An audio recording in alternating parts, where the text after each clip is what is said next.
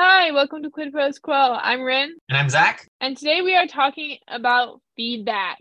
Uh, we've done a similar kind of episode way back with our co host, Isa, back in episode 11. So before Zac joined the show. But now we're like going to talk about how we get feedback and why we get feedback. Yeah, as writers, we tend to be on the introvert side of things where we kind of like to keep to ourselves.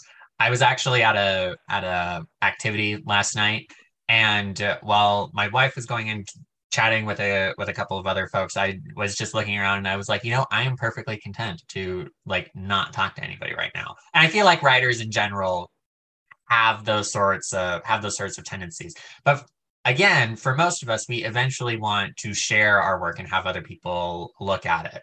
And so getting feedback is crucial to polishing your story and preparing it to share with other people, as well as it's part of the process of sharing your writing with people. Yeah, I totally get that. Like being at a party and just not really feeling like you need to talk to anyone. I'm the same way. And it could be because we're both writers, or it could be because we're both introverts, or the two could be linked. Who knows? Correlation, probably causation. Who knows? Who knows? Um, first, the first step in getting feedback is to understand what you want from feedback. And you're going to get different types of feedback from different people. So if you're trying to like hone your skills as a writer, you need a mentor more than you need like a beta reader or a writing group. Like mm. if mm-hmm. you're looking to hone your writing skills, you need someone who's better at writing than you are. Whereas writing groups are you're probably all on about the same level, and beta readers are readers, not writers usually. Mm-hmm. So you have to figure out what you want from feedback. But if you're just looking to polish a specific piece, you're looking for beta readers who, and we will talk more about that in just a second. Yeah.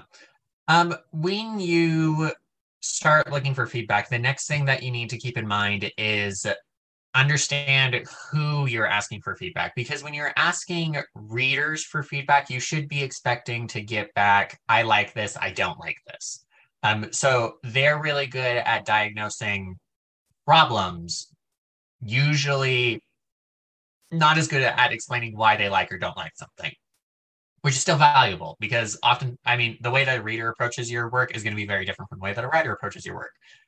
So they can help you get into the mind of the reader and be like, oh, I thought this was going to work better, but it's not landing correctly. So I need to change it, kind of thing.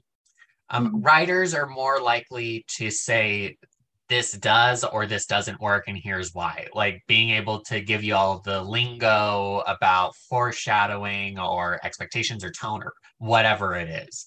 Um, whereas readers will be more of the usually be more of the surface level. Um, with that being said, remember that everyone has their own tastes and preferences. And so you don't want to put too much emphasis on one person's feedback as you're processing it. And I will add a little caveat to that because that is not true for me. Because if my wife tells me something, I am, you know, she's right and I need to fix it kind of thing because she knows and she understands. Um, so maybe you notably like your wife is your also a writer. Yes, yes. Um, she loves to read, she loves to write. And so I trust her feedback. And she, because she is so involved inside of my writing process, she can help me kind of shepherd it into into being good. Yeah. I again iconic. I love your guys' relationship, couple goals. Um yeah, I agree. You can't take one person's feedback, but you can also identify who's best at giving feedback. Mm-hmm. Like right now, I'm workshopping a novel in my capstone class, and every time it's my turn for workshop, I get like 20 feedback documents, and it's all the chapter, and they all have different line edits and comments and endnotes mm-hmm. from my class people. And like, it's all good feedback. Like they're all writers in there, but some people are be- the best at giving feedback, and I don't put like you don't want to overemphasize them and do everything they say, but you do want to recognize like, hey, this is someone I can go to for more feedback, and I know that they will give me high quality feedback. Right. Yeah. Yeah. Um. Thirdly, you want to understand how you're going to ask for feedback, because one sec. I apparently I wrote a hot take in here, so I'm going to share Yeah. this hot take. Okay, you did. Writing is not magic, okay? Like the people we write about, they don't exist. You don't like open a portal to another dimension and listen to them as they tell you the words of their dialect. Like it's not magic. It's like money, it's like borders. It has value because we agree that it has value, right? You can like you know, you can go off all you want about how you know Herman Melville's Moby Dick is like a prime piece of literature, but the fact of the matter is, is that it doesn't matter if people aren't reading it and discussing it and valuing it.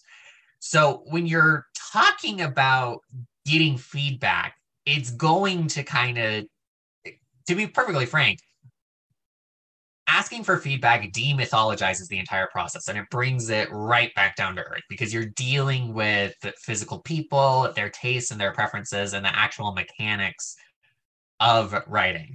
So, with that being said, there is some emotional prep work that goes into asking for feedback. So, you need to consider what your emotional attachment to the piece is and whether you're ready to whether you're ready to get feedback on it and how's going to be the best way to deliver the feedback.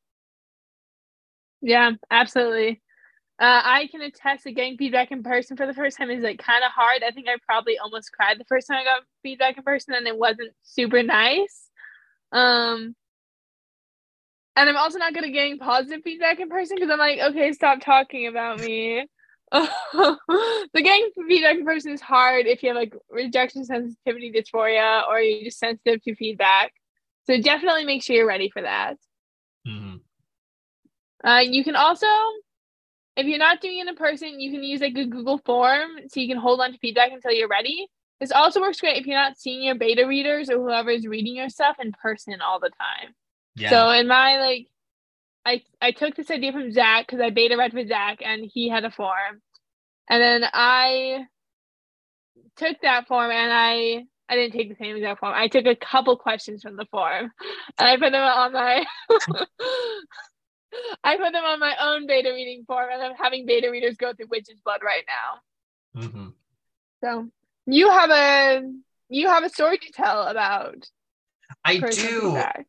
So digital feedback is awesome. It's uh, really wonderful because it's a lot easier to parse what people have written than what people have said, especially if you're not good at taking notes in the moment. But I think doing feedback in person can be really fun, um, depending on the group of people that you have. Um, so I I have really enjoyed inviting groups of people to read my work and then come together to have kind of a book club discussion about it. Um, Rin, you were a part of one of these book clubs for the Black Crescent that we did many years ago, where you know we all got together, we discussed what you guys liked and what you didn't like from the chapter, and you know kind of engaged inside of a mini fandom about it. And I did a similar thing with the most recent short story that I wrote, where I gave the story to a bunch of my um, in-laws, and then we all got together. Um, I believe it was because it was my wife's birthday um, that we all got together and we actually discussed the book, and that was something that was it was super fun. So if you are in a position where you can, you know, take feedback in person, doing a kind of book club about it is a really fun option. I can attest to this because my mom's book club read All Hail the Queen of Hearts right before I published it. And like I got to sit in on their discussion and then they like opened it to me and they're like, okay, so here are questions. And that was really fun. So Yeah. highly recommend doing a book club with your own book. Finally, how do you use this feedback once you've gotten it? We've talked a lot about getting it. Like, how do we use it once we get it? When I'm taking notes on my 20 documents worth of feedback for Dauntless, um, the novel in my capstone class, I'm always looking for themes or things that I find valuable. I'm looking less at like the micro edits, like, oh, you shouldn't have a comma here, you spelled this word wrong, which almost never happens because I'm very meticulous about spelling, but I put way too many commas in. But I like take notes in my bullet journal. I'm like, okay, here are the things people are saying over and over again, and here's like a really interesting one here, or a not so valuable one here. Yeah, and ultimately, you're, I mean, like we talked about in our discussion with Mary Adkins a few weeks ago, your name goes on it. So it's yours and you get to decide what to do with it. So you really should emphasize the things that you find valuable. That's not necessarily saying the ones that you like, but if there's uh you, you know pieces of feedback that you like, but if there's a piece of feedback that makes you think about a scene differently or something where you're like, I'm intrigued by that. I should think about that more. That's something that you should take into account rather than like, oh, this, you know, this isn't going to work kind of thing.